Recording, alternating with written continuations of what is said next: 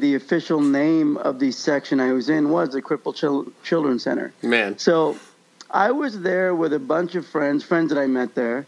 Uh, many were in wheelchairs, many had physical disabilities like myself. A lot of it was supposed to teach us physical therapy and how to do things like eventually learn how to tie a shoe and, and do stuff like that.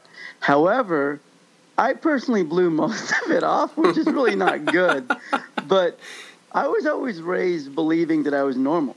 My my mom and dad and my two sisters always treated me like I was absolutely normal. So I never thought I was I was crippled, right? Yeah, yeah. So when when I would be at that center, and I went three four days a week.